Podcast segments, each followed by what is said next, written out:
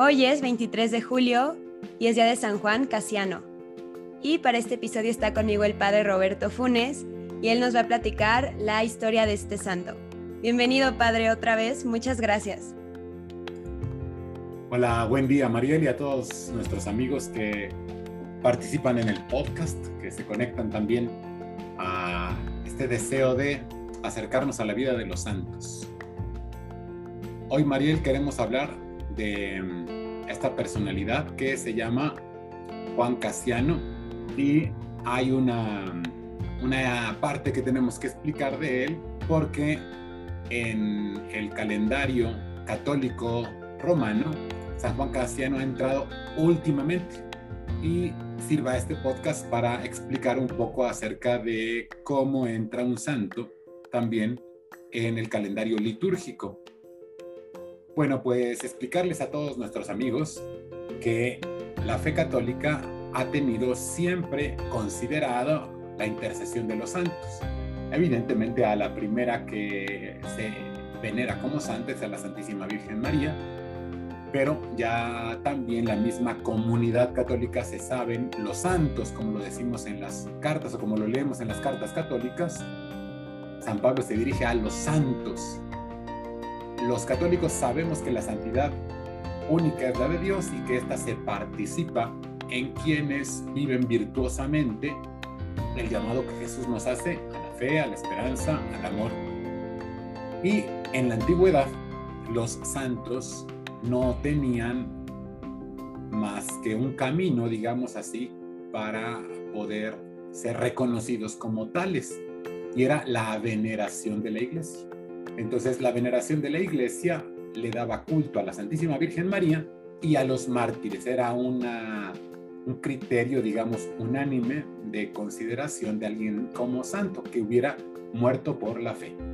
Con el paso del tiempo y después del concilio de Trento, la Iglesia Católica empezó a reconocer algunos elementos de santidad que tenía que aprobar oficialmente.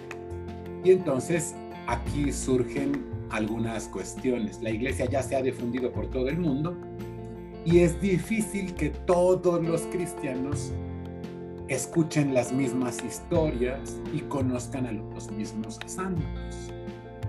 Y es por eso por lo que en algunos lugares se reconoce como santos a algunas personas y en otros lugares se les desconoce. Este es el caso de Juan Casiano ha sido venerado en la iglesia eh, local en donde él vivió en el oriente, pero en las otras, eh, los otros lugares de fe católica no era conocido, eran conocidas sus obras, pero no era conocido un culto.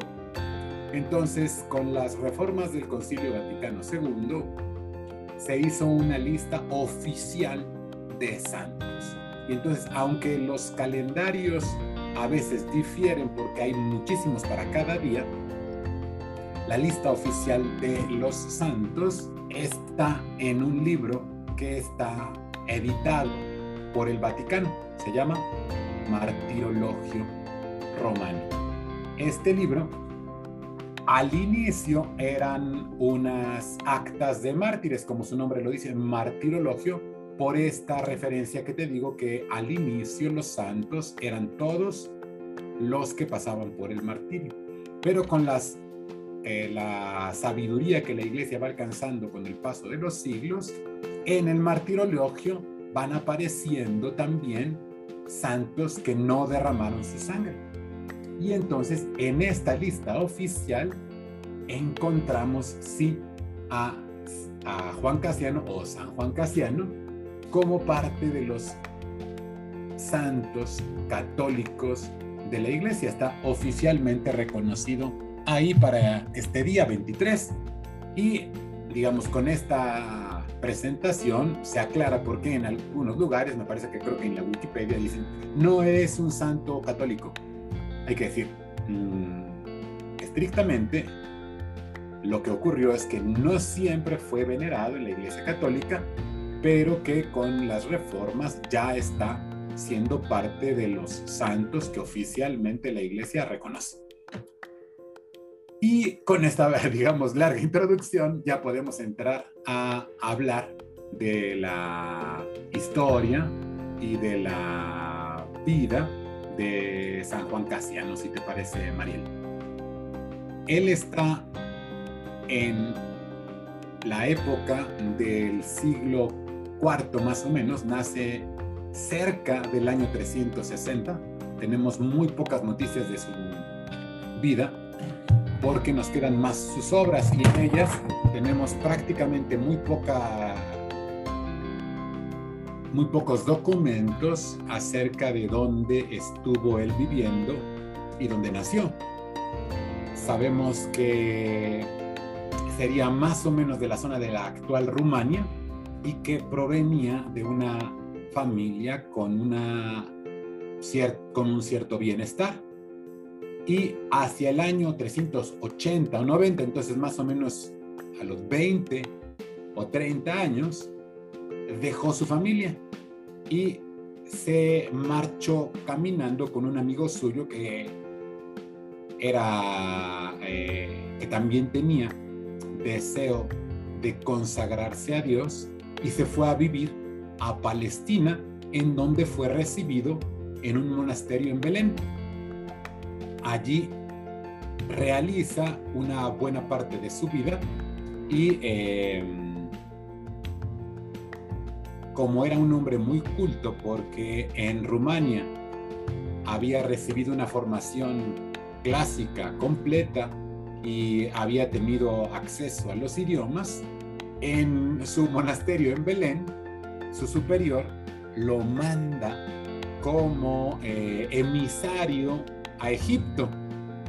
Entonces, él no estaba muy eh, contento con la orden que le dieron de irse a Egipto a investigar la vida de los monjes en Egipto, porque en Belén los monjes que existían en aquel tiempo no tenían unanimidad de criterios para vivir la vida comunitaria.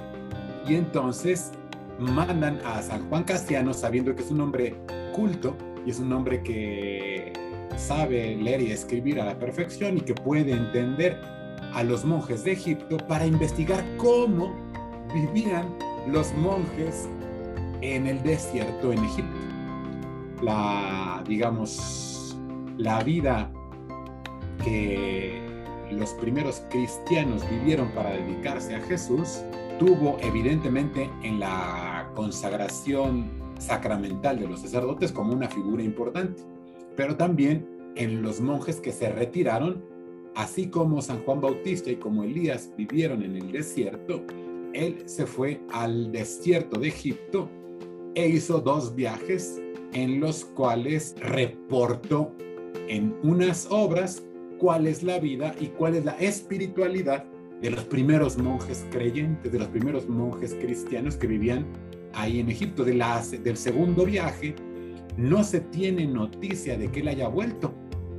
Y por lo tanto, San Juan Casiano es importantísimo porque sus obras sí que se guardan y él tiene, digamos, dos obras principales que son uno eh, llamado Instituciones y en el cual narra, digamos, la vida de los que eran cenobitas y es conocido como las instituciones.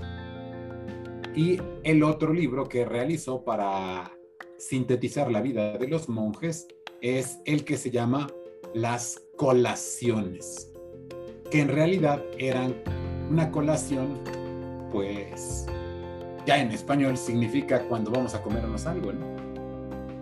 Por ejemplo, ¿no? entre la comida y la cena, los nutriólogos nos recomiendan una colación.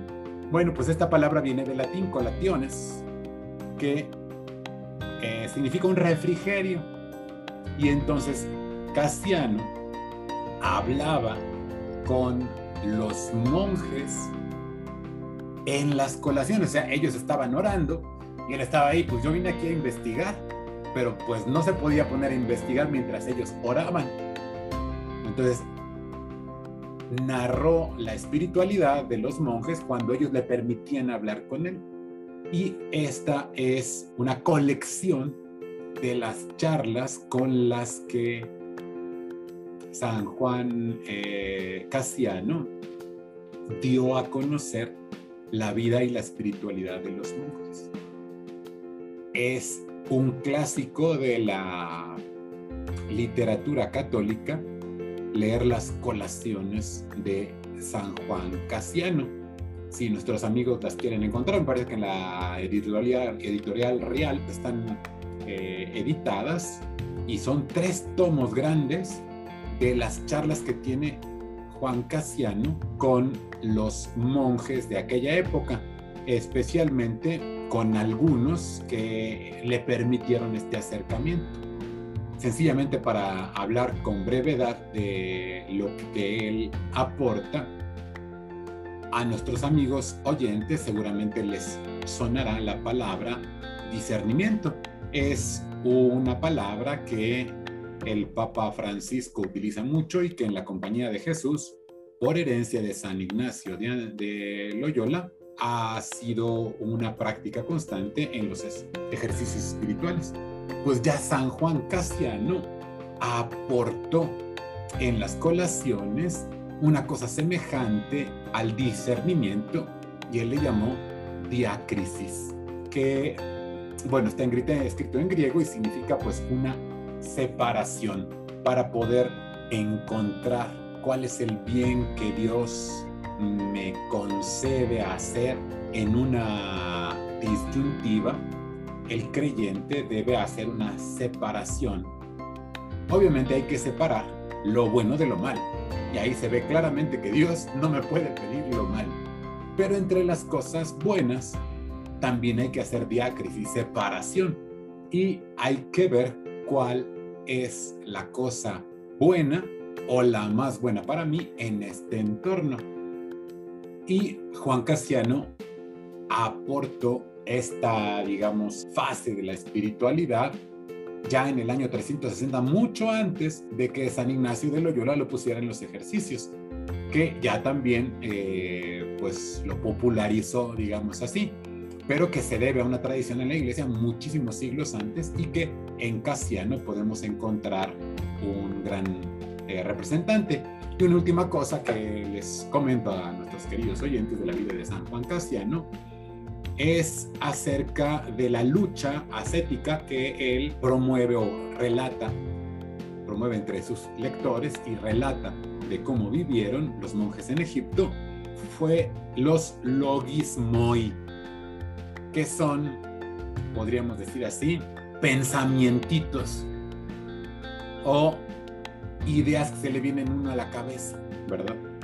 Y entonces con, la, con el discernimiento, las, los pensamientos que un creyente se le vienen a la cabeza, tiene que separar cuáles son los pensamientos que le vienen a la mente de logos que son entonces eh, relacionados con el logos de Dios. En el principio del Evangelio de San Juan, el verbo se le llama logos.